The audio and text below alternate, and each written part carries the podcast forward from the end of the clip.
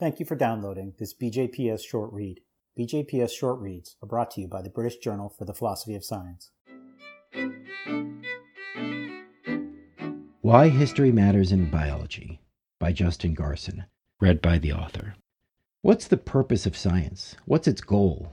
What's the essential mission or job duty of the scientist?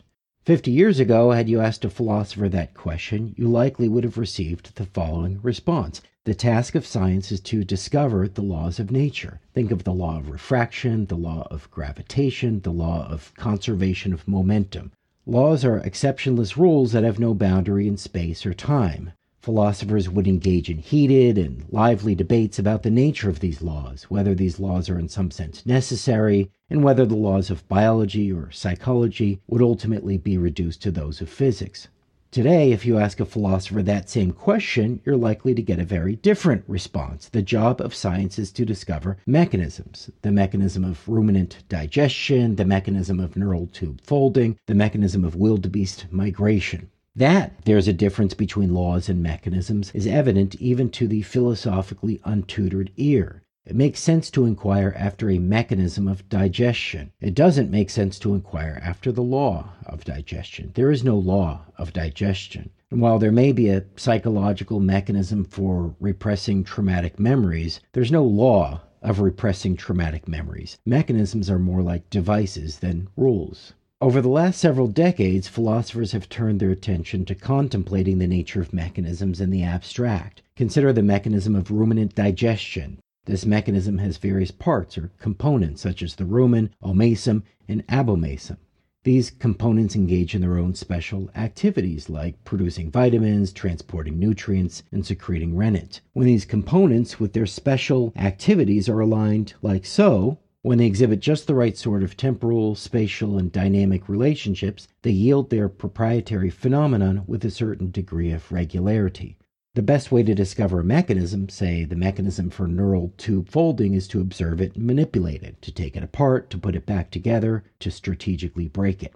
Yet there's another feature of mechanism, one that lurks under the surface of these other features but hasn't received the amount of philosophical attention it deserves. Mechanisms have purposes. They have functions. Each mechanism has a reason for being. As a rule, a mechanism's phenomenon, neural tube folding, ruminant digestion, is also its purpose. The stomach is part of a mechanism for digestion. It also has the purpose of digestion. This is no accident. The purposive character of mechanism is evident at once when we think about mechanisms in the world of human-made artifacts. A mechanism for grinding peppercorn has the purpose of grinding peppercorn. A mechanism for making rolled sushi has the function of making rolled sushi. If somebody shows me a device and says, "This is a mechanism for shucking corn," and I ask, "Yes, but what's its purpose?" the question would not make any sense. In discovering that something is a mechanism for such and such, I discover at the same time what its purpose is. The same rule holds in the realm of living creatures. To learn that the heart is a mechanism for pumping blood is to learn the heart's purpose, to learn what it's for. The heart has the purpose or function of pumping blood. A brief glance at biology and biomedicine confirms amply that mechanisms have purposes.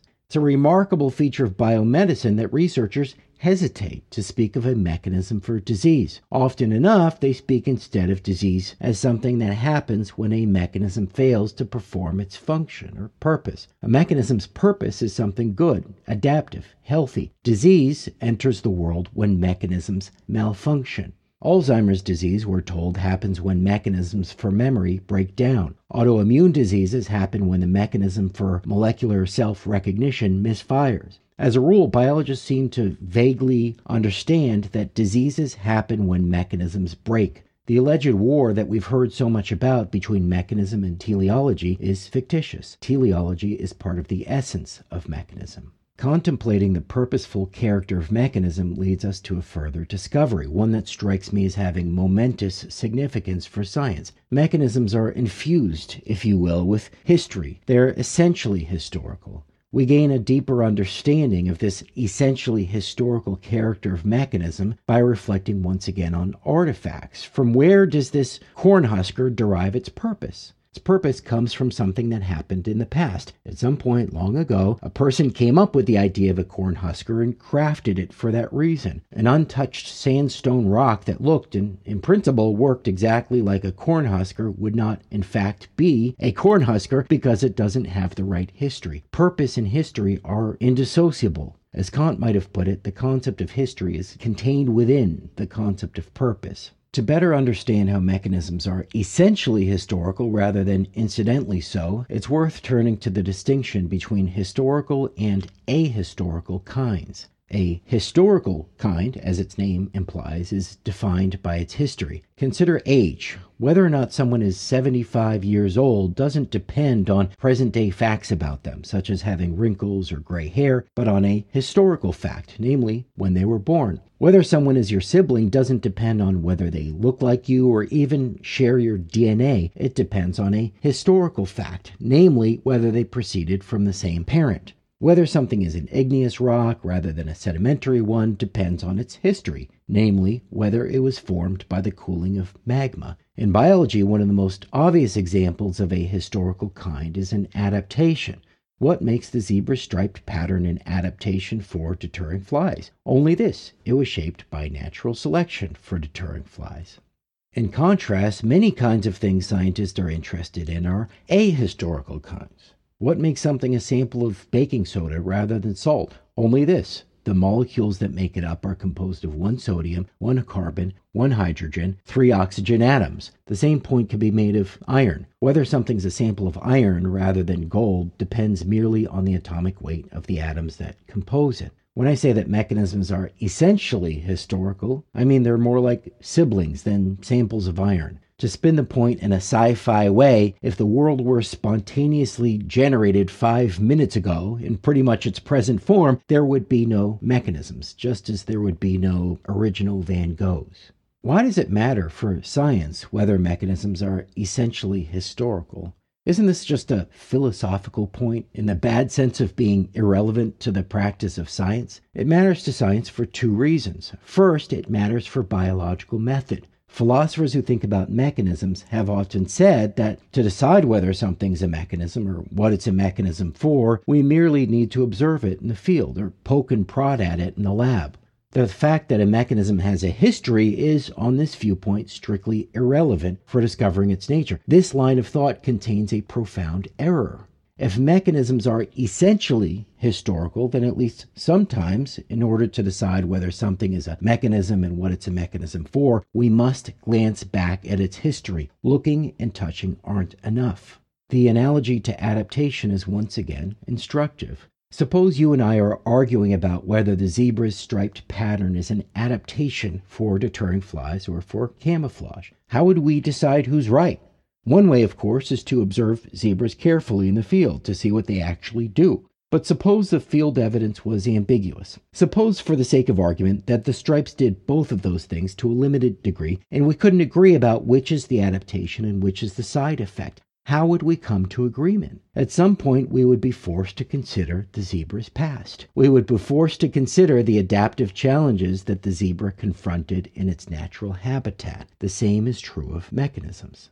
There's a deeper implication of seeing mechanisms as infused with history, for mechanistic approaches to biology have often been contrasted with historical approaches. One idea, popularized by the biologist Ernst Mayr, is that a mechanistic analysis of, say, the anglerfish's glowing lure merely asks after how questions. A historical analysis of the glowing lure, in contrast, asks after why questions. This simplistic dualism has suggested to some that the task of the evolutionary biologist is fundamentally different from the task of the physiologist. While the evolutionary biologist is concerned with the realm of ultimate causation and deep history, the physiologist cares not one whit for history. She only cares about the here and now, or proximate causation. Once we see, however, that mechanisms are essentially historical, that is, that they cannot be conceived but as products of a historical process, we see that this entire distinction rests on an unstable foundation. This is not just an error about scientific method. It's an error about the nature of reality. If Darwin taught us anything, it's that we must train our minds to see every aspect of the living being as the outcome of a historical process. We must make the same transition, the same mental leap for thinking about mechanisms as a whole. Mechanisms in the living world carry their history along with them as a bindle.